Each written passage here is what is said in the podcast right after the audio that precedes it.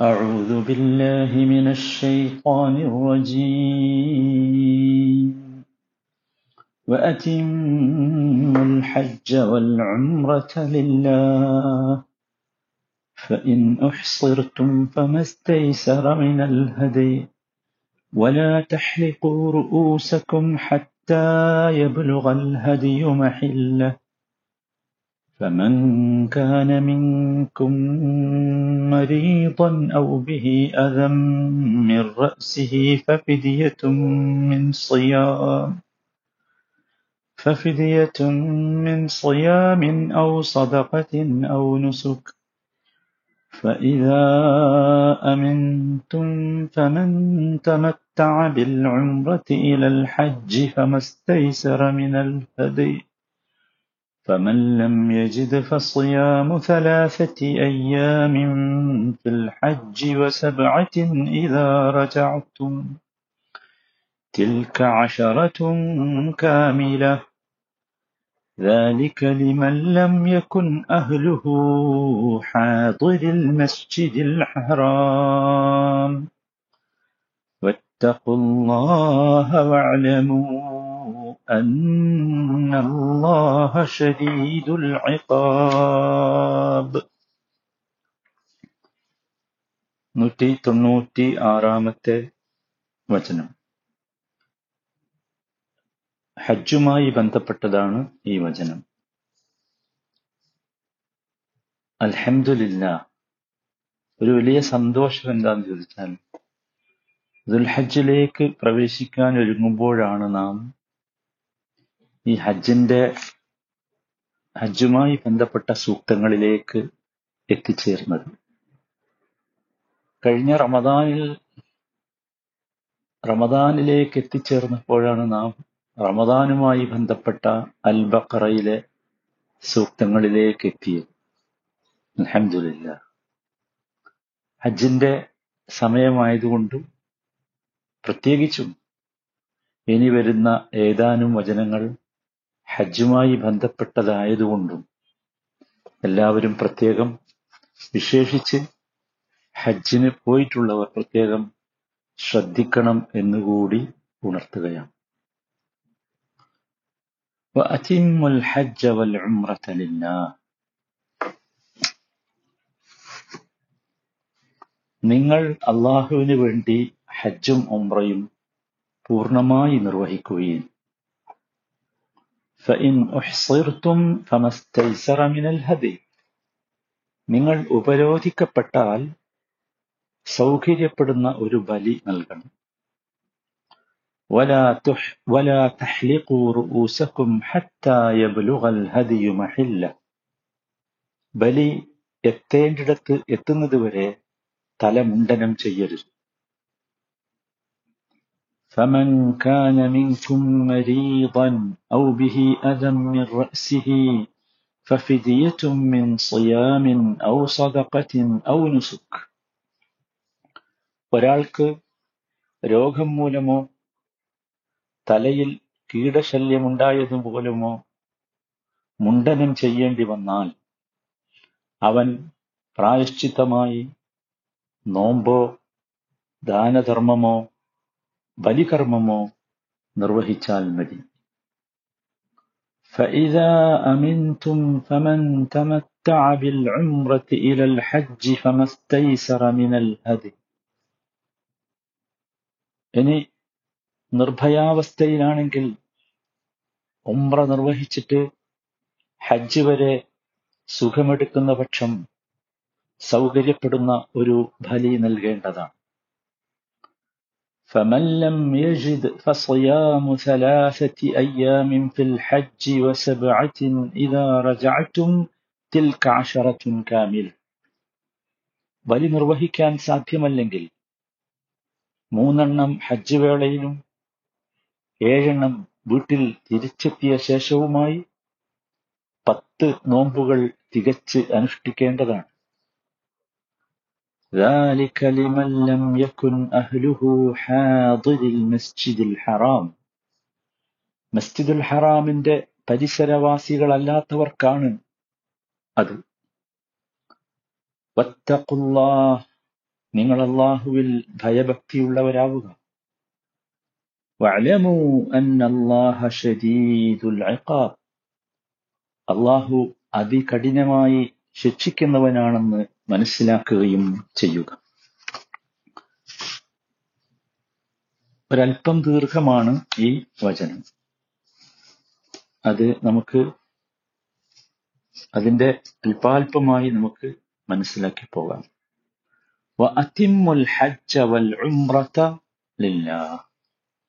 നിങ്ങൾ അള്ളാഹുവിന് വേണ്ടി ഹജ്ജും ഉംറയും പൂർണമായി നിർവഹിക്കുകയും അങ്ങനെയാണ് ഈ ഈ വചനം ആരംഭിക്കുന്നത്. ഞാൻ പറഞ്ഞു ഹജ്ജാണ് ഇതിലെ പ്രതിപാദ്യ വിഷയം. ഹജ്ജും ഉംറയും പരിപൂർണമായി അള്ളാഹുവിന് വേണ്ടി നിർവഹിക്കുക. അതാണ്. നമുക്കറിയാം ഹജ്ജ് ഇബ്രാഹിം അലഹിസ്സലാമയുടെ കാലത്ത് കാലം മുതൽ ഉണ്ടായ ആരാധനാ കർമ്മങ്ങൾ ആ ആരാധനാ കർമ്മങ്ങളിൽ പെട്ടതാണ്. ഉദ്ദേശം എന്നാണ് യഥാർത്ഥത്തിൽ ആ പദത്തിന്റെ അർത്ഥം. ഹജ്ജ് എന്ന പദത്തിന്റെ അർത്ഥം. ഹജ്ജ എന്ന് പറഞ്ഞാൽ ഉദ്ദേശിച്ചു എന്ന്. ഭാഷാപരമായി അപ്രകാരമാണെങ്കിലും സാങ്കേതികമായി അങ്ങനെ. ഇബ്രാഹിം അലഹിസ്സലാമിന്റെയും ഇസ്മായിൽ നബി അലഹിസ്സലാമിന്റെയും കാലത്ത് അവർ നിർവഹിച്ച ഹജ്ജ് കാലാന്തരത്തിൽ കഅബയിൽ വിഗ്രഹങ്ങൾ സ്ഥാപിക്കപ്പെട്ടതോടെ അവ വിഗ്രഹങ്ങൾക്കുള്ളതായി മാറി. അതാണ് യഥാർത്ഥത്തിൽ ഈ സൂക്തത്തിന്റെ ഒരു അവതരണ പശ്ചാത്തലം. അഥവാ ഈ സൂക്തം അവതരിക്കുന്ന കാലത്തും ഉറൈശികളുടെ കാലം ജാഹിലിയ കാലം അന്ന് കഅബയിൽ വിഗ്രഹങ്ങൾ ഉണ്ടായിരുന്നു അറബികൾ പലപ്പോഴും ഹജ്ജ് നിർവഹിച്ചിരുന്നത് ഈ വിഗ്രഹങ്ങളെ അല്ലെങ്കിൽ അവർ പ്രതിഷ്ഠിച്ചിട്ടുള്ള ഈ പ്രതിഷ്ഠകളെ ഉദ്ദേശിച്ചായിരുന്നു. വിശ്വാസികളെ സംബന്ധിച്ചിടത്തോളം നബി കരീം സല്ലാഹു അലഹി വസല്ലമക്ക് ഹിജ്റ അഞ്ചാം വർഷത്തിൽ തന്നെ ഹജ്ജിനെ കുറിച്ചുള്ള രൂപങ്ങൾ വന്നിരുന്നു. പക്ഷേ അഞ്ചാം കൊല്ലത്തിൽ ഹജ്ജിന്റെ നിയമം വന്നെങ്കിലും ആ കാലത്ത് മക്കയിലെ സ്ഥിതിഗതികൾ അത്ര സുരക്ഷിതമല്ലാതിരുന്നത് കൊണ്ട് തന്നെ നബിയോ സഹാബികളോ അക്കാലത്ത് ഹജ്ജ് ചെയ്തിട്ടില്ല. പിന്നീട് ഇസ്ലാമികമായി ഹജ്ജ് വരുന്നത് ഹെജറ ഒമ്പതാം കൊല്ലത്തിൽ. അത് അബൂബക്കർ റബി അള്ളാഹുവിന്റെ നേതൃത്വത്തിലായിരുന്നു. പത്താം കൊല്ലത്തിലാണ് നബിസല്ലാഹു അലഹി വസല്ലമ സഹാബികളും ഒന്നിച്ചുപോയി ഹജ്ജ് നിർവഹിച്ചത്. ഇതാണല്ലോ ഹജ്ജത്തുൽ വിദ എന്ന പേരിൽ അറിയപ്പെടുന്ന നബിസല്ലാ അലൈഹി സ്വല്ലമ്മയുടെ ഹജ്ജ്. നബി സല്ലാ അലൈഹി സ്വല്ലമ ആ ഒരു ഹജ്ജ് മാത്രമാണ് നിർവഹിച്ചത്. ചരിത്രം അങ്ങനെയാണ്. ഉംറ കർമ്മം നബി സല്ലാ അലൈഹി സ്വല്ലമ മൂന്ന് പ്രാവശ്യം നിർവഹിച്ചതായി കാണാം. ഹജ്ജും ഉംറയും പരസ്പരം ബന്ധമുള്ള കർമ്മങ്ങളാണ്. നാല് പ്രാവശ്യം തിരുമേനി സല്ലാഹു അലഹി വസല്ലമ ഹജ്ജിന് വേണ്ടി മദീനയിൽ നിന്ന് പോയിട്ടുണ്ട്. ഒന്നാമത്തേത് ഹിജറ ആറാം കൊല്ലത്തിലായിരുന്നു. അന്ന് മുഷരിക്കുകളുടെ തടസ്സം നിമിത്തം ഹുദൈബിയയിൽ വെച്ച് നബിക്ക് മടങ്ങേണ്ടി വന്നു. രണ്ടാമത്തേത് ആ സന്ധിയുടെ നിശ്ചയപ്രകാരം അടുത്ത കൊല്ലമായിരുന്നു ഏഴാം കൊല്ലം. അന്ന് നബി അലൈഹി വസല്ലമ ഉംറ നിർവഹിച്ച് തിരിച്ചു പോന്നു. മൂന്നാമത്തേത് എട്ടാം കൊല്ലമായിരുന്നു. എട്ടാം കൊല്ലം ഹിജ്റ എട്ടാം കൊല്ലം. അത് ഉംറത്തുൽ ജഅറാന എന്ന പേരിലാണ് അറിയപ്പെടുന്നത്. നബി സല്ലല്ലാഹു അലൈഹി അതിനുവേണ്ടി ഇഹ്റാം ചെയ്തത് ജഅറാനയിൽ വെച്ചായിരുന്നു. നാലാമത്തേത് നബി സല്ലല്ലാഹു അലൈഹി വസല്ലമയുടെ ഹജ്ജിന്റെ കൂടെ ഹജ്ജത്തുൽ വദാഇലുണ്ടായ ഉംറയാണ്. ഹജ്ജാണ് സോറി. അല്ല ഉംറയാണ്. ഉംറയെ കുറിച്ചാണല്ലോ പറഞ്ഞത്. അപ്പൊ ഇങ്ങനെ നാല് ഉംറകൾക്ക് വേണ്ടി നബി പുറപ്പെട്ടു മൂന്നെണ്ണം നബി നിർവഹിച്ചു. മക്കയിലായിരുന്ന സമയത്ത് നബി സല്ലാ അലൈഹി വസല്ലമ ഇതല്ലാത്ത ഉംറകൾ നിർവഹിച്ചിട്ടുണ്ടാകാം. നമ്മൾ ഹദീസുകളിൽ വന്നതും നബി സല്ലാ അലൈഹി വസല്ലമയുടെ ഇസ്ലാമിക ചരിത്രവുമായി ബന്ധപ്പെട്ട് വന്നതുമായതാണ് വിശദീകരിച്ചത്.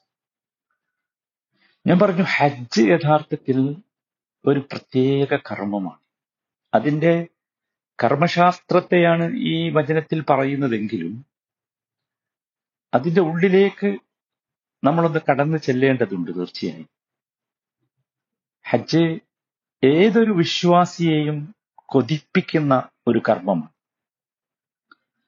ഒരുപാട് അഴിബാദത്തുകളുണ്ട് പക്ഷെ ഇതുപോലെ കൊതിപ്പിക്കുന്ന ഒരു അഴിബാദത്ത് അത് ഹജ്ജിന്റെ ഒരു സവിശേഷതയാണ്. നബി സല്ലല്ലാഹു അലൈഹി വസല്ലമ ഹജ്ജ് ചെയ്തപ്പോ നബിയുടെ കൂടെ ഒരു ലക്ഷത്തോളം സഹാബത്തുണ്ടായിരുന്നു. നബി തിരുമേനി സല്ലല്ലാഹു അലൈഹി വസല്ലമ എങ്ങനെയാണ് ഹജ്ജ് ചെയ്തതെന്നവർ നോക്കി ശീലിച്ചു പഠിച്ചു ചെയ്തു എന്നിട്ട് നമുക്ക് പഠിപ്പിച്ചു തന്നു.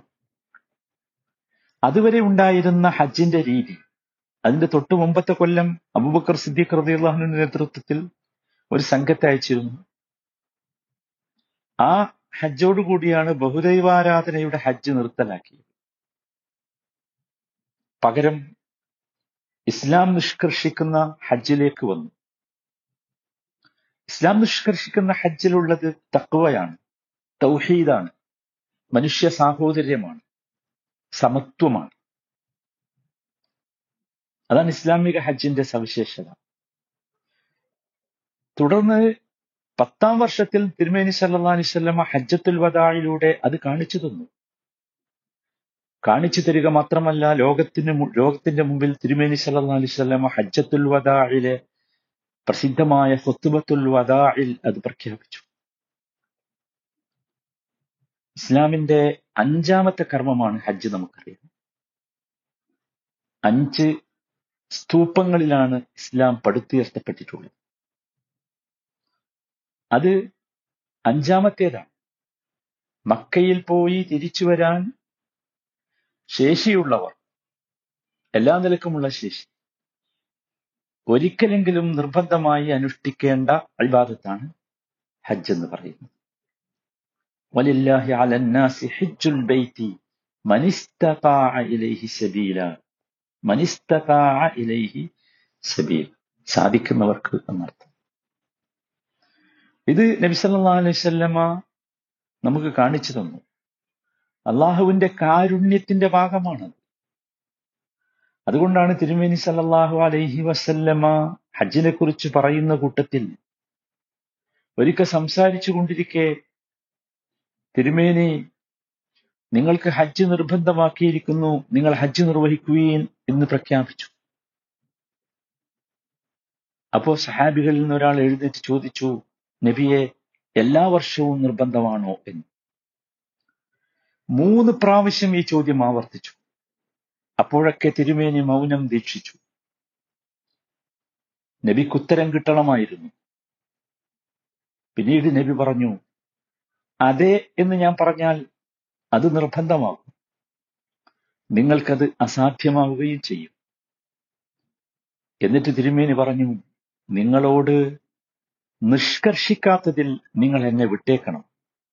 തീർച്ചയായും പൂർവസമൂഹങ്ങൾ നശിക്കാൻ കാരണം അവരുടെ പ്രവാചകന്മാരോടുള്ള അധികരിച്ച ചോദ്യമായിരുന്നു. അതുകൊണ്ട് ഞാൻ നിങ്ങളോടൊരു കാര്യം നിർദ്ദേശിച്ചാൽ പരമാവധി നിങ്ങളത് പ്രാവർത്തികമാക്കുക. ഒരു കാര്യം വിരോധിച്ചാൽ നിങ്ങളത് ഉപേക്ഷിക്കുകയും ചെയ്യുക.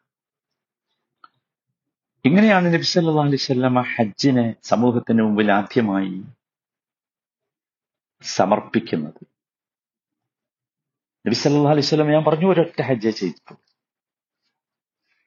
നമുക്കെല്ലാവർക്കും അറിയാം ഒരുപാട് സമയം ഒരുപാട് സമ്പത്ത് ഒരുപാട് അധ്വാനം ഒരുപാട് ശ്രദ്ധ ഇതൊക്കെ വേണ്ട ഒരു കർമ്മമാണ് ഹജ്ജ്.